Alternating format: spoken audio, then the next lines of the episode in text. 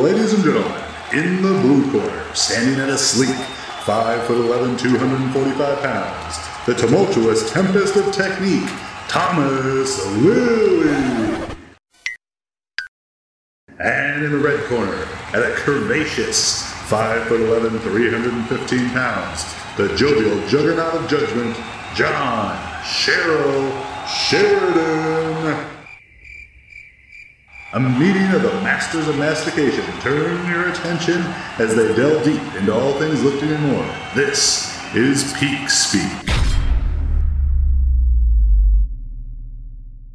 And we're back with exciting news. Yes, we are now professional. We have a sponsor for the show, which is awesome for us, but even more awesome for you. Indeed, because who doesn't love a sweet, sweet online shopping discount code? And in this case, it's an online shopping discount code that gets you delicious coffee delivered to your doorstep. From our good friends, Prism Coffee, who are four Canberra lads who I've known for a while uh, who've all worked in and around the specialty coffee industry for some time now, and now uh, out on their own. They've got a roaster, they're roasting beans, uh, and just generally kicking ass with delicious coffee. So, John, how do the people get this amazing discount you speak of? Go to their website, which is prismcoffee.com.au. Pick from the couple of different blends and some single origins that they've got. You can get it ground, you can get it in whole beans if you prefer to grind your own. They've got all of the options. Uh, and then you use the code PeakSpeakCoffee in the discount bit of the shopping cart, and uh, you'll get a sneaky 10% off, and it'll rock up on your doorstep in some amount of time. I don't remember exactly what it is, but I think they express post everything, so hopefully quickly. Perfect. Amazing. Well, And- that's it. Without further ado, here's, Here's- the episode. Yeah. Presented Enjoy. by Thomas Lilly and John Sheridan. Baby cry in the background not included.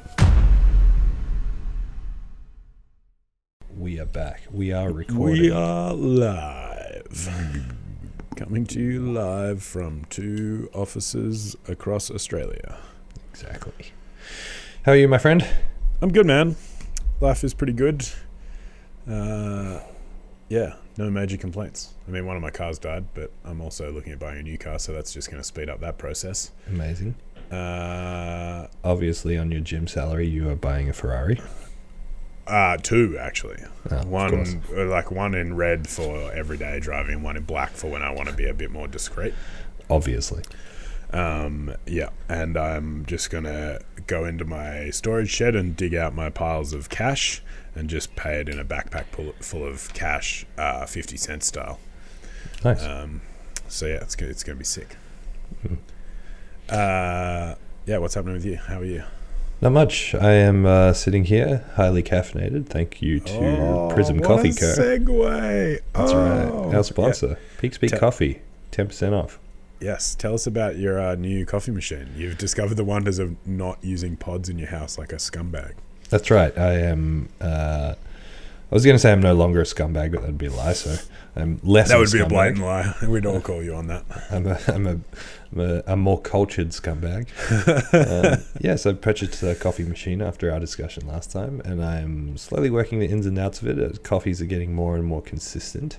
That's and, the key. Uh, less looking like a flow of diarrhea coming out. yeah, uh, like some and- dirty water with some foam on top. Yeah, or mostly foam, or, or nothing. Yeah, no, I'm fi- finding the perfect blend. I'm looking forward to getting some Prism beans and playing Yeah. around with my grinder that came with the coffee machine. Yeah, it's it's a different world when you can start to um play with grind size and really end up getting it quite dialed in. That's where having a good like a set of uh, 0.1 gram scales will definitely make a difference as well because you can be a lot more precise about it. I really suck at the milk steaming thing. That's just practice, man. Watch a couple of YouTube videos. Yeah. It's not super complex. Once you get a feel for it and you get a feel for like the pressure that your machine puts out, uh, you'll get you'll be able to dial it in pretty quickly. Like I um I used my dad's machine the other day, uh, which is just like a bit better than mine, and the milk steamer was just a bit different. Like I, it took me two goes to get it right because I was just sort of doing it the way I would do it on my machine. Yep. So there's definitely an element of um of machine to machine pressure differences and stuff like that. But Mm. a- again, it's it's not that complex. This is the thing that fascinates me about something like coffee is that if you just care a little bit and you think a little bit about what you're doing, it's really not that hard to make pretty good coffee. Mm. And yet, so many people fuck it up so badly, uh, and it infuriates me. Like, just just care a little bit about what you're doing and produce an okay product instead of just doing like not caring at all, slapping a bunch of shit in a machine and hoping for the best. You know what, though, John? People can only do the best with the knowledge and information and the skill that they have. And so our assumption has to be that they are doing their best. Because I would say the same thing about something like squatting. It's like, Yeah. why are you doing it that way when you could be doing it this way? It's like, we have to appreciate that not everyone has that skill and that knowledge. No, and I do appreciate that. And I wish I could also have a podcast that teaches people about coffee, but I don't know enough about coffee to have that podcast. So here we are talking about powerlifting instead. But go get some coffee from our friends at Prism. We'll get Aaron Aaron Sim and Dean McKillop on for Bean Speak. the two Why- nerd, nerdiest coffee people I know. Oh man, I'll just get the Prism boys to come in and Yeah. talk coffee because you know Aaron knows what he's talking about, but he's also going to have to sit six feet from the mic- the microphone because his arms are so bloody long.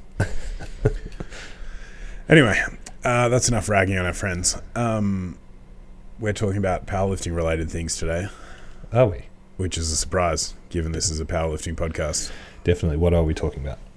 Uh, I want to talk about like motor control, motor learning, skill acquisition stuff. Mhm. Uh, it has been an area of an area of stuff. I don't know. I don't know what word I was going to use there. Um, but it's well, you got you got inspired by something you listened to. Right? yeah, that's that's what I was about to say. I've been doing a lot of reading and, and watching of stuff uh, after watching a lecture that friend of the show Quinn Henoch uh, from Clinical Athlete put up. And Uh, featured guest. Go back in time, episode number eight or something. Yeah, I, I do want to actually get him on and talk about more about motor learning stuff because I think he just knows more than I do, and it'd be an interesting conversation. sure. Um, But he put up a lecture on his like Facebook and stuff that uh, is like one of the lectures he does in his clinical athlete forum, I think, and um, it was free for a, a week or so, and I ended up watching it like two or three times because I watched it the first time and was like, oh, that all kind of makes sense to me, and it's an interesting take on things, and you know, he showed some of the actual science, which I think sometimes uh, I certainly am guilty of uh, not giving enough credit to the research area. Um, so it was interesting to see some of the science that he talked about with uh, cueing and things like that, and that got me into doing some more reading and, and watching of stuff, and um, thinking, which is you know an important part of what it is that we do. And so yeah, I wanted to to talk to you about it. Yeah, for sure. Well, where do you Um, want to start? Well, 'Cause so I've sorry. yet to to watch the lecture, but I will.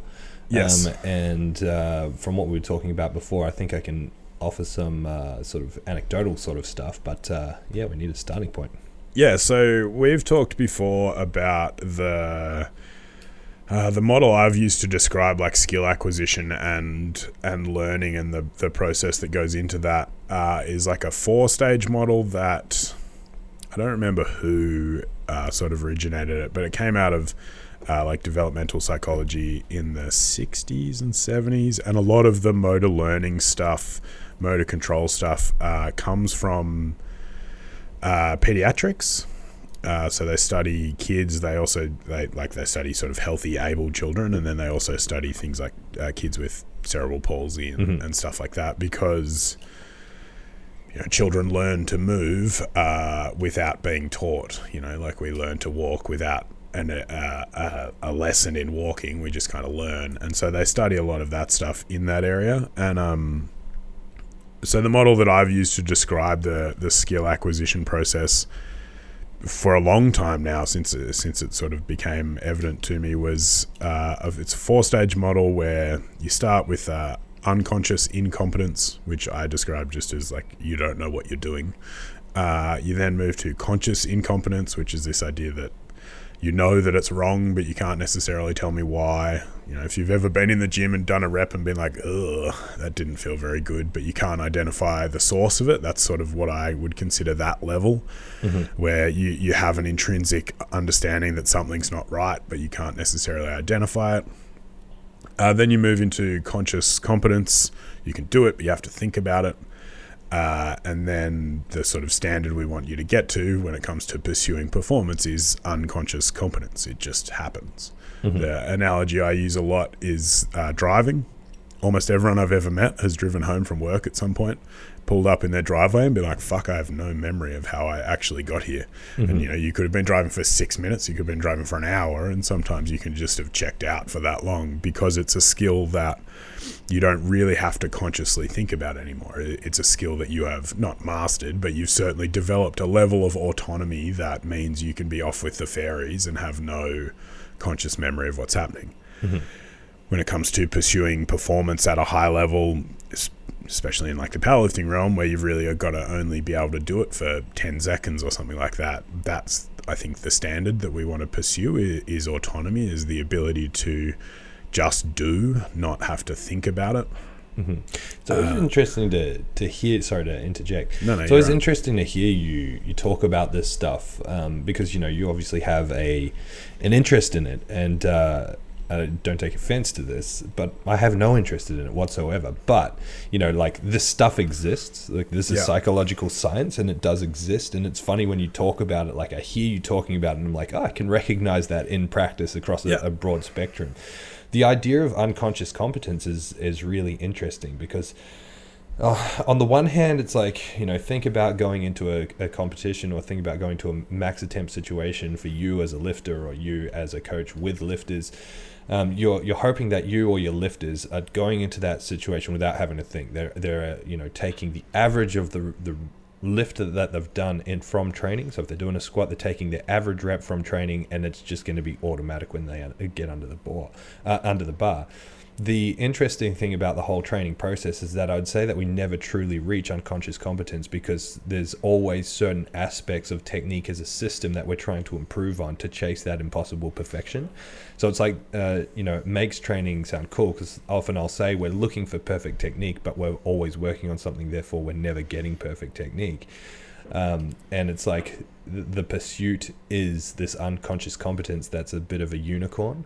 Yeah. Um, it's always interesting to hear it put in psychological terms. It's just that, you know, anything to do with education when you when you have a practice like coaching that is so anecdotally based, that is so um, driven by experience rather than education to a large degree. When you hear the evidence for something like this come up, and you're like, "Oh wow, I've, I've actually been onto something." I fig- yeah, I figured it out. It's Yeah. actually right. Yeah, man, and that's that's exactly the case, right? I that's what it fascinated me early on, and it also for me it it is an important discussion to have with people because it helps frame the discussion that we're having about learning and about learning the skill and those sort of things. Uh, and I think, you know, as a coach, the better s- the story that you tell, the more likely the person you're coaching is to buy into the process, which means they're more likely to get the results they're looking for. And ultimately, that's what it's about. Uh, so Quinn talked about uh, the Fitts and Posner model. Uh, someone Fitts and someone Posner. I can't remember their first names. Uh, but they have a book called Human Performance from 1967, which I ordered a copy of the other day to add to my ever expanding stack of textbooks um, that I haven't read yet. uh, and they talk about it as a three stage model uh, cognitive, uh, associative, and autonomous. Same sort of idea that you're moving from thinking conscious effort towards autonomy and just moving. Uh, and like you said, I, I don't think it's a firm. Like I often, I the four stage model I've often represented as like a staircase. Uh, the image that Quinn used had uh, cognitive autonomous, uh, sorry, associative and autonomous with arrows only going one way. And I don't think either of those is actually a very accurate description of the process because, like you said, it's not like you're never really going to get there. Uh, it is a fluid process that changes depending on the demands of the movement that you have, right? So the faster the movement, the more complex the movement, the higher intensity movements, need to be more autonomous in order to execute them well. Uh, if you have to think about everything, every little step you're doing when you snatch, that's going to be a ugly, not very smooth, and not very consistent snatch because it happens so fast that you don't have time to process that. Um, and so then, uh, after framing the discussion about the learning process, Quinn started talking about uh, the difference between internal and external cues. Uh, so, like in a squat, for example, an internal cue would be like use your quads to drive out of the bottom position, feel your quads, ex- uh, you know, pushing you up, something like that, giving you a focus that is internal to your body. Uh, an external cue would be something like push the floor away from you, where you're giving them uh, a reference outside of their body. And the science seems to suggest that uh, external cues are more successful in completing tasks. So they, they did a bunch of different studies uh, that Quinn talked about. One was like throwing darts. There was a, a few other things that they do like that, and most of it points towards the idea that external cues are, are more effective. Um, I have since in, in the last week or so been playing around with, especially with newer people, trying to avoid talking about what they should feel in terms of their body and, and removing some of those internal cues and doing my best to describe things externally, right? Uh, and I've had some success with it anecdotally. I think uh, it definitely depends on the level of the lifter. I think you and I can have a discussion about feeling a particular muscle or something like that because we have a common vernacular. We can, uh, and a common understanding. And I think sometimes, and I've certainly been guilty of this, your attempts to describe what something feels like or what someone should feel while they're doing it can often be lost in translation. And we've talked about this before this idea that the way I feel something and the way you feel something is likely to be a little bit different. Uh, and that potentially you can avoid some of those pitfalls, at least early in the process, by being conscious of the, the phrases that you're using and the descriptions that you have. And it's not, I don't think, going to drastically change my coaching approach, but it's one of those things that I don't think I'd spend enough time thinking about. Uh, and yeah, it's it's just been an interesting area of uh, the literature, both scientific and so, sort of more anecdotal coaching stuff, to explore. yeah, yeah, talk for about. sure. Um, before we, we delve a little bit deeper into the cueing stuff, I just wanted to say, like, back on the, the sort of conscious competence, one thing that, as you were speaking, came into my mind in terms of conscious competence or unconscious competence is, is like walking, right? Yeah. When, when you walk, it, it is truly like unconscious competence. You, your body knows how to walk, you just walk. But you you can add conscious elements to that. You want to go a bit faster, walk faster. You want to walk in line with someone and match their steps. You have to, you know, engage that consciousness again. Yeah. Um, when we look at something like a squat or a bench or a deadlift, like a, a complex movement, not to say that walking is not complex, but it's unnatural for us to do a squat or a bench or a deadlift. Like it's a very unnatural movement that requires conscious effort. Um, you know, just like with walking, in order for us to scale that walking to a you know a, a faster pace walk or a slower pace walk, we have to re-engage a step lower with that conscious aspect, right?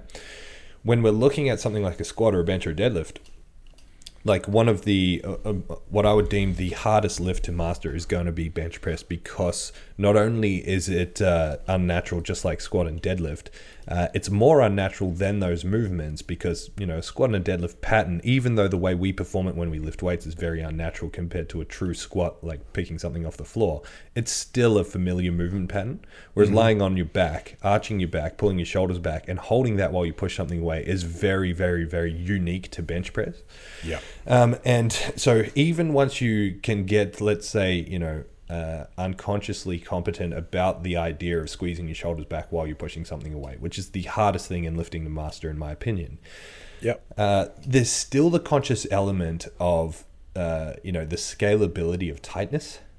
Like for me, even though I can do that without thinking, I squeeze my shoulders back and push something away. If I really want to, you know, push something heavy, I have to re-engage with that conscious aspect and remind myself every single time.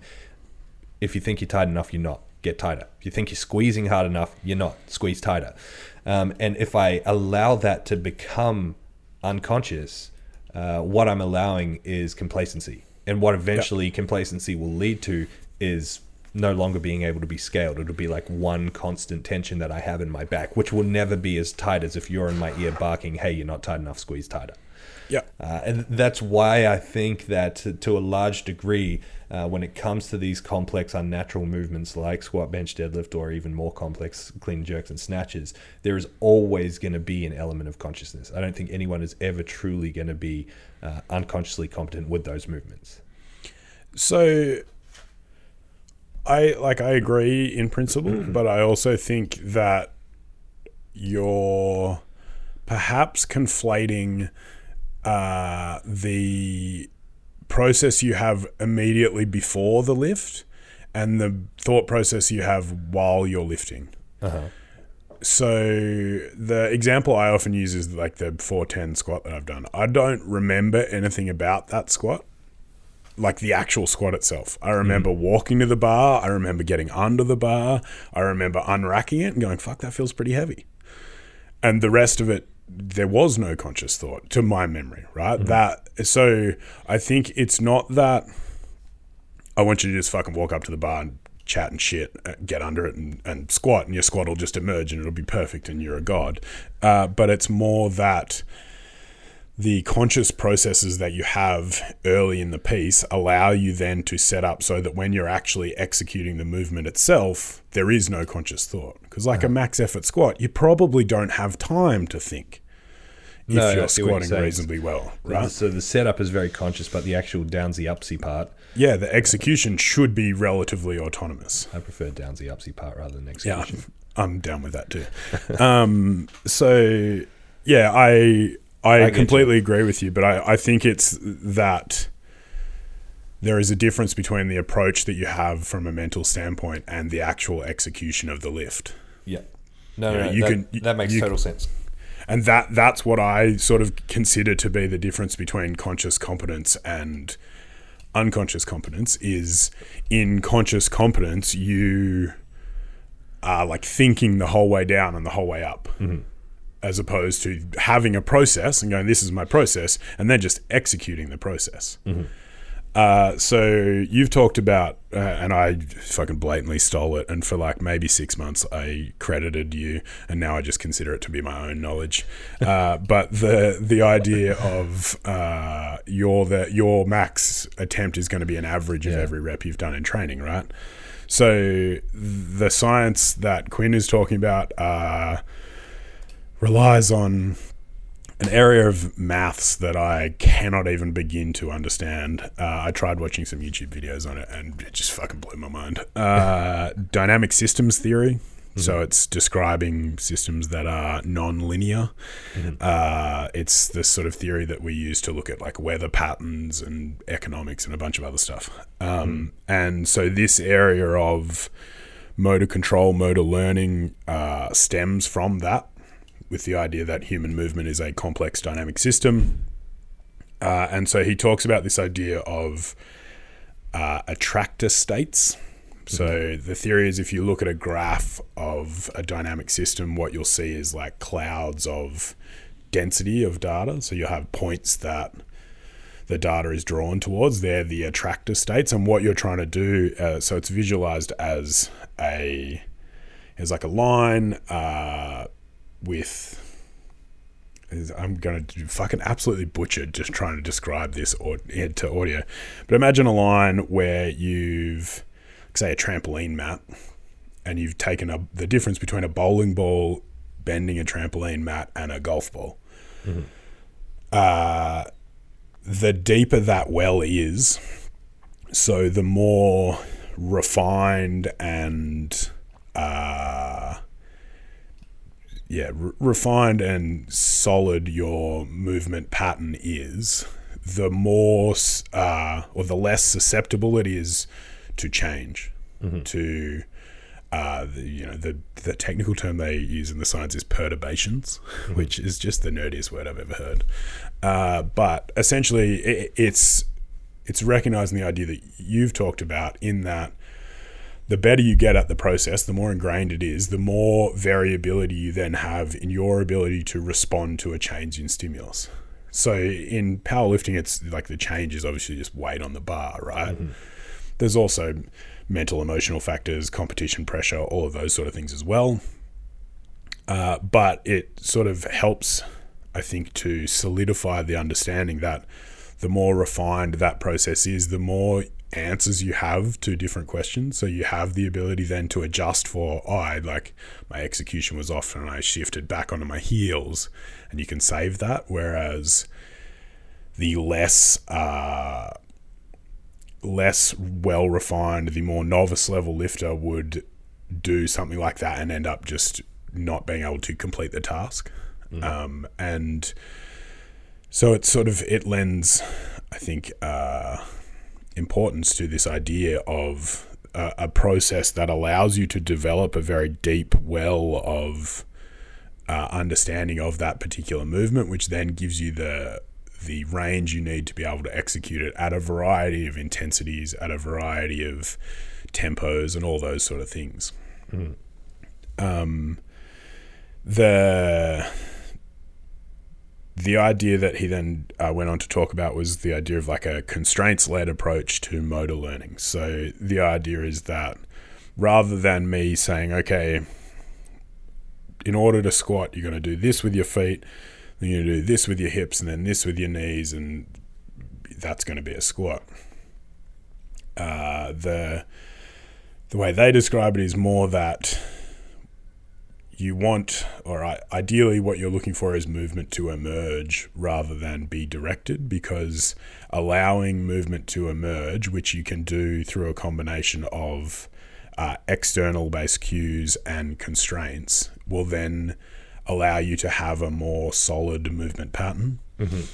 Uh, so, and it's you know again, it's it's how you and I pick assistance exercises. It's how we mm. pick variations, right? We look at the way that you move, we find what we consider to be the rate limiters in reference to the model that we use to think about what a good squat looks like, what a good deadlift looks like. And we find what we think is that sort of number one rate limiter, and then we pick an exercise that helps you develop that. Mm-hmm. So if you're someone who struggles with falling forward out of the hole in a squat, then maybe I'm going to give you either like a safety bar squat or a front squat where you will be overtly punished for falling further forward in the hole because of the nature of the movement. I'll have to step in there because that's not actually uh, how I pick assistance exercises. So you're speaking for yourself. Okay, so that's but how that's I how think, mo- that's how most people pick assistance exercises. Yeah. So that's that's how I think about it. I would be interested to hear how you think about it. Uh, I think there's a difference between picking an assistance exercise that is based on just developing strength in a particular muscle or muscle groups mm-hmm. and an assistance exercise that is about developing skill in a movement pattern. Mm. Yeah, and I mean, like go, going down that road, if we're going to go down the assistance exercise road, is, is another episode. I think we probably revisit an accessories uh, or assistance exercises episode and, and reframe our thoughts because we did do one right at the start, but we've probably both grown and changed a lot. Oh yeah, for sure. Since we did that, uh, but coming back to that idea of uh, of cueing in that external and internal uh, cueing, I I uh, can't repeat the language you used just then in terms of um, uh, what you were saying about um, the the movement emerging. That's what you said. The movement yes. emerging, right? So uh, this is very similar and, and, kind of echoes the way that I, I kind of uh, view cueing and and uh, my beef with cueing in general. Um, and it's it, it's not a beef with with people. It's just we never get taught this stuff. So um, if you if you do some soul searching and think about where most people or where yourself has learned that cueing, it's like you read it, you hear it, um, and then you you create this bias where you try it, right? So you know you hear okay, pull the bar apart to get your shoulders tighter on bench. So you get on the bench and you pull the bar apart and you're like, hey, my shoulders feel tighter. It's like, no, your shoulders feel tighter not because you're pulling the bar apart, but because you already know what tight shoulders feel like. So it's this uh, confusion between those internal and external cues. You are looking for an internal response from an external cue that you've been given. Uh, when we're teaching someone how to lift, we can't uh, we can't assume that those internal cues are just going to work. And so, why are we talking about what your hands are doing on the bar when we're really trying to get this person to understand what to do with their shoulders? Um, so, internal cues are, are probably not the greatest thing in general uh, and when it comes to teaching the powerlifts. The, the other thing is that people, it's a really common question I get when I do Q and A's and stuff like that. Is like, well, how would you cue this? It's like it's you're asking such a deep question. Like the cue is the tip of the iceberg. The cue is reflective of this really deep, thought out process, this really deep, thought out understanding of what the biomechanics are. Because cues that we use, like the cues that we're going to use to build a squat, I only use three cues to build a squat, uh, or two even. Um, the cues that we use are related to our understanding of what the biomechanics should be. That's how a cue should happen rather than what the person should see, like as in what the coach should see.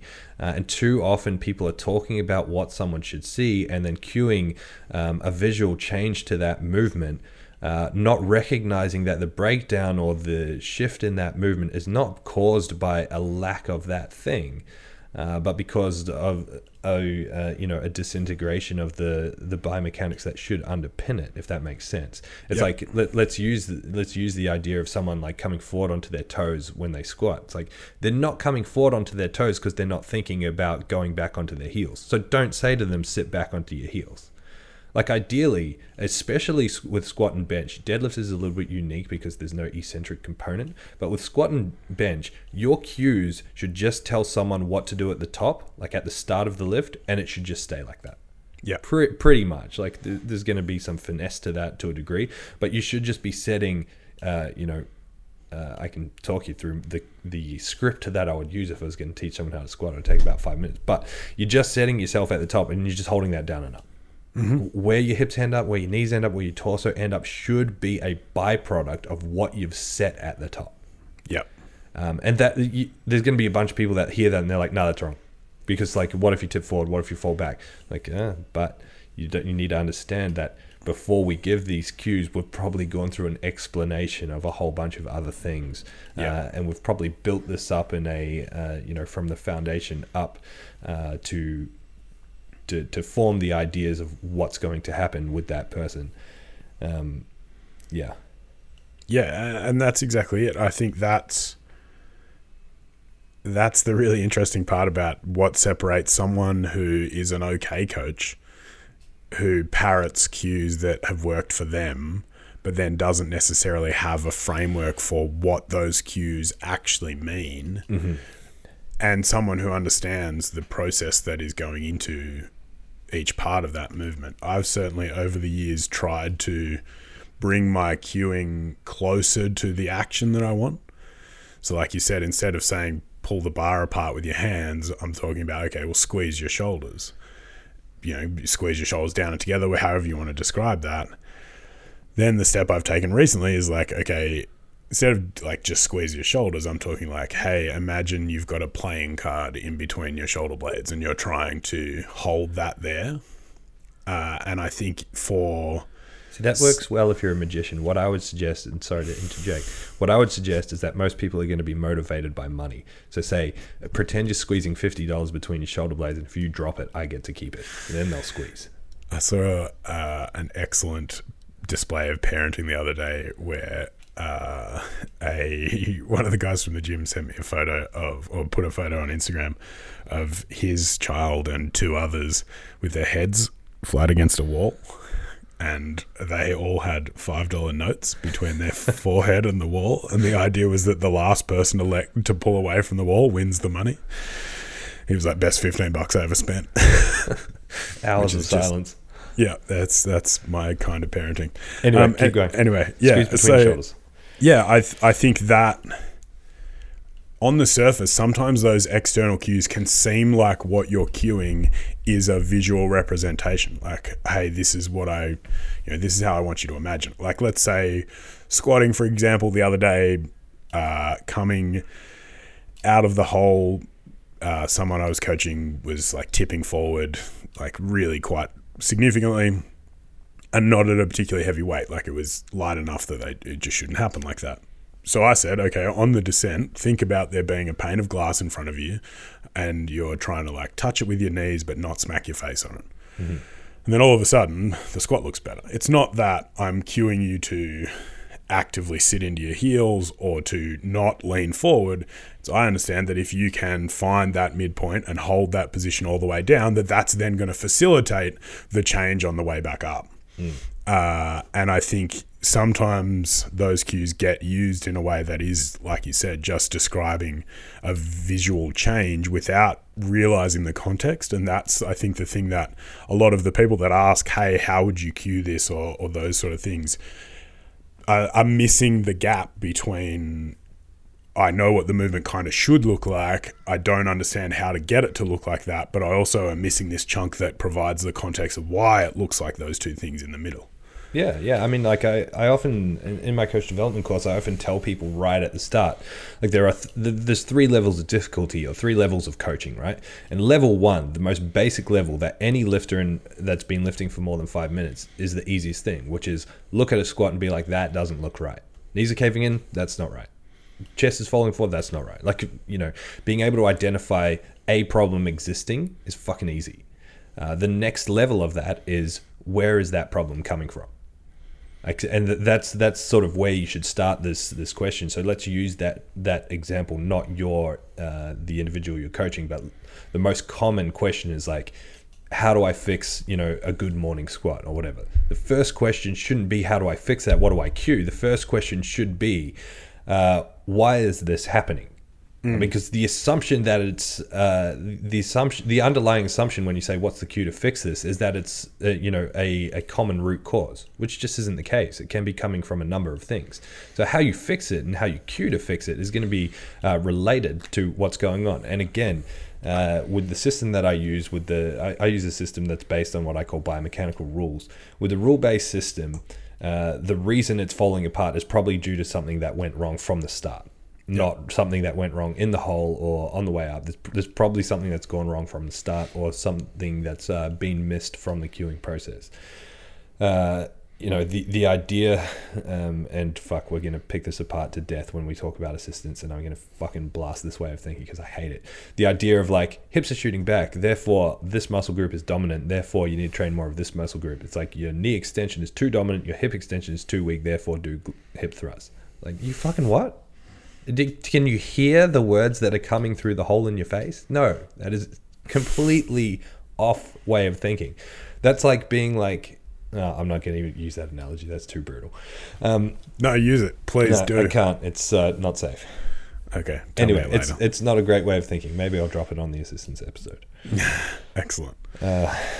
Yes. Yeah, look that, and that's the the approach that you just see thrown around the internet so much from people who are relatively new or inexperienced because I don't think people have this conversation enough. This idea that like what's going on is more in the human body is more complex than just a result of the sum of the parts. You know, the, this idea that once you understand the action of a muscle, then you can just like you can figure everything out you ever need. Oh, I miss my bench at the top, and the part of the movement at the top is my triceps extending my elbows, so I just got to do fuckloads of tricep extensions. Like, yeah, maybe, but probably not. Uh, Almost and- definitely not. Yeah, exactly. And that that's a discussion that I don't think a lot of people hear because they want a surface level easy answer to a question that's actually deep and murky and we've spent 36 minutes talking about and haven't actually really made any real progress. Hmm. You know, like it's I, I've spent the last fucking 10 years learning this stuff cuz and I still feel like I don't know anything sometimes because I'm constantly asking questions like, "Hey, why am I saying that? What's what is my thought process behind that?" Uh, and I think that's the mark of someone who is going to be around in in coaching and that area for a long time. Because if you're not constantly questioning your own biases, you're not constantly questioning the assumptions that you have, you're probably not growing at any point. Yeah, yeah, yeah. I mean, and like, no, no truer is that uh, when it comes to cueing. So if you if you're a coach, or even if you're a lifter that's self coaching, or a lifter that's getting cued by someone else, um, go through this sort of process when it comes to to cueing, using cues, analyzing cues, whatever it is. You hear a cue, you go to try it out. Stop trying to get it right. You hear pull the bar apart, you hear, hear spread the floor, you hear brace into your belt. Stop trying to get that right. Think of all the ways you can screw that up. Um, it's this is especially true if you're a coach because like if your if your litmus test of whether a cue is good is you trying it on yourself, it's not good enough. Yes. Um, because what you're going to find, you're going to try it on yourself. You're going to be like, this cue works. You're going to try it on a lifter, and you're going to be like, okay, I've got confirmation. Worked for that person. Tried another one. Got confirmation again. This is the cue. Then you're going to get one person that doesn't work after doing it on 10 people and it works perfectly. And you're going to go, that person is just not coordinated. Yeah, yeah. Rather than, yeah, yeah. have It's 100 percent your fault. yeah, rather than have I used a cue that only works for 90% of people because it's not actually talking about something global. yes. Um, so, for example, uh, what's good examples here? Um, I think I've spoken about this on on the show before. Uh, the cue the cue I use for creating torque in your hips. So we have to take a step back. Um, the rule based system that I used is that uh, when I say the rule based system, biomechanical rules, what I'm getting at is like John has a shoulder, Thomas has a shoulder, we both have a shoulder. Our shoulder works generally the same. We're different shapes and sizes. We've got different biomechanics. We've got different flexibility levels, stability levels, but ultimately our shoulder is the same shoulder because we are a human animal, right? Yeah. So we got to think, okay, in, in the context of the squat, in the context of hips, we got to think, what is our hips role? Um, rule number one in, in my system is always where does the power come from? In the squat, the power comes from the muscles of your legs and your hips. The only way we're going to access that power, or the best way we're going to access that power, is through a stable system. And there's going to be a whole bunch of implications upstream and downstream that stem from the hips, right? What your knees are doing is a response of what's happening at the hips. What your feet are doing, what your ankles are doing, a response often of what's happening at the hips. What your pelvis is doing, yada yada yada. Of course, all this stuff works together, uh, but ultimately the cueing is going to come to the central factor of what's going on at your hips. What we're looking for to happen at your hips. Your knees do not go in or out. Your knees go back and forth. They hinge, right? So if they're going in or out, stop talking about your knees. It's not knees out, knees in. It's nothing to do with your knees. It's about your hips. What we're ultimately trying to achieve with your hips during the squat is create torque to hold that torque all the way down and all the way up. So when you hear cues relating to the hips, uh, they should ultimately be biasing towards this idea of torque. So the cue that I use uh, for most people is twist your quads away from each other and trying to get them to think about it high at the hip level. You twist your feet into the floor, you can get rotational torque at your knees. It feels like absolute shit. You Oh, yeah, your knees away. yeah, you twist your knees away from each other. Same thing. Twist your quads away from each other is a cue that pretty much every single person is going to be able to digest. Of course, there's a whole bunch of layers of, of coaching stuff that has to go with that. You need to understand where you need to put your feet. You need to understand, you know, um, guiding the actual process of performing that in the movement. Things like, you know, go slow down and slow up, hold it the whole time. There's, there's going to be a bunch of language that's very carefully thought out. And when I said before, you know, I have a script, quote, in air quotes, script for this stuff. I really do, and it's a very, very thought out script that's been, you know, done over the years. And Yeah, yeah. It's polished and refined because Yeah. you've done it for a long time. Yeah, and I have exactly the same. Like it's our scripts are probably slightly different, but Hmm. the core uh, product is still the same. Yeah. Yeah, yeah, yeah. So, um, uh, what was I saying? The the idea of using that uh, that global cue is that no one screws it up. Like since I've been using it, I haven't had one person mess it up. Now that's not to say that everyone then gets it perfect straight away, because there is no magic cue that does that. Everyone's going to have varying levels of uh, uh, coordination and stability. Like my goal with a cue is to get someone to try so that we can scale that up. If they can't perform it properly in the squat, we can still scale it back. We can do it on a leg press. We can do stability work to start to build whatever's missing from that that package. But uh, you know, from a trying standpoint, from an understanding standpoint, no one screwed that up. So for me, Yep. it's at the moment it's been a hundred percent effective cue. Yeah. Um, and any of my lifters listening to this will be like, "Fuck, I've heard this a billion times." yeah, yeah, yeah, exactly. And I think that that's the thing that gets missed in certainly in any of the coaching education that I did early in the piece was this idea that like you can have a script, you can have a process that can be very very useful, but if you don't have then the ability to troubleshoot that process, well then you're fucked. Hmm. Because then like you said as soon as you get someone you like you could have an incredibly well thought out script but the day someone walks in and just fucking has no concept of what you're talking about, you're up against a wall. And that's hmm. certainly how I've developed some of my coaching expertise is like, oh, okay, well, I've described this four different ways, and these are the four ways that I know how to describe it, and I've had success with these before. What the fuck is going on? And then you just do your best to hide the fact that you don't know what's happening by just talking generally and having chit chat while you're rapidly in the back of your head going, fuck, fuck, fuck, fuck, fuck, how do I figure this out? Yeah. Uh, but it, it is a process of uh, experimentation and an understanding of of the function of the system that allows you then to have that room to troubleshoot and that room to scale your discussion up or down based on the person you're talking about right because like sorry, I just want to reiterate, like it's so important that um, uh, that you, you do that we do highlight that context. Like, yeah, I say that that cue for me is 100% effective in my coaching system with the context that I provide Yes. and the way that I deliver it. Right? Exactly. If you go away and try it and you're like, "This is fucking bullshit," Thomas, is a fucking idiot. It's like, yeah, okay, well, you know. Th- There's you don't have that the 45 with it. minutes discussion before it to set that process up Yeah, exactly exactly. Sorry. uh, and th- the ability to then scale that discussion as well because like you know 45 year old soccer mum who just came in off the street who just wants to look a little bit better in the mirror probably doesn't need to think so extensively about creating torque at the hip when they squat because the goal's not necessarily to squat the most weight the conversation is the same because the movement pattern is the same. You're still teaching them how to squat in the same way. You just don't necessarily have to emphasize it in the technical skill aspect because maybe that's not the thing they're pursuing. Hmm. And that that context is then okay. Well, who am I talking to, and what are we talking about? Because it's a different discussion if you're a powerlifter, where the sport is be very good at squatting, mm-hmm. Uh, versus a soccer mum where their sport is look better than the other soccer mums on the weekend and they just want to train hard and be able to do things like that. So I think I do agree you- with the concept that you're saying, but I actually disagree in, in terms of the fact that I would uh, teach that soccer mum exactly the same as I'd teach Dylan Hellregal or something like that. Uh, and so would I. It's sometimes the language that I would use would be different. Yeah. Uh, so the the what- process is the same.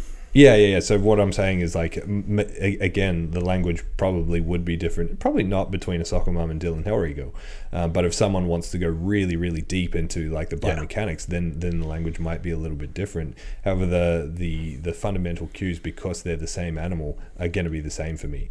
Yep.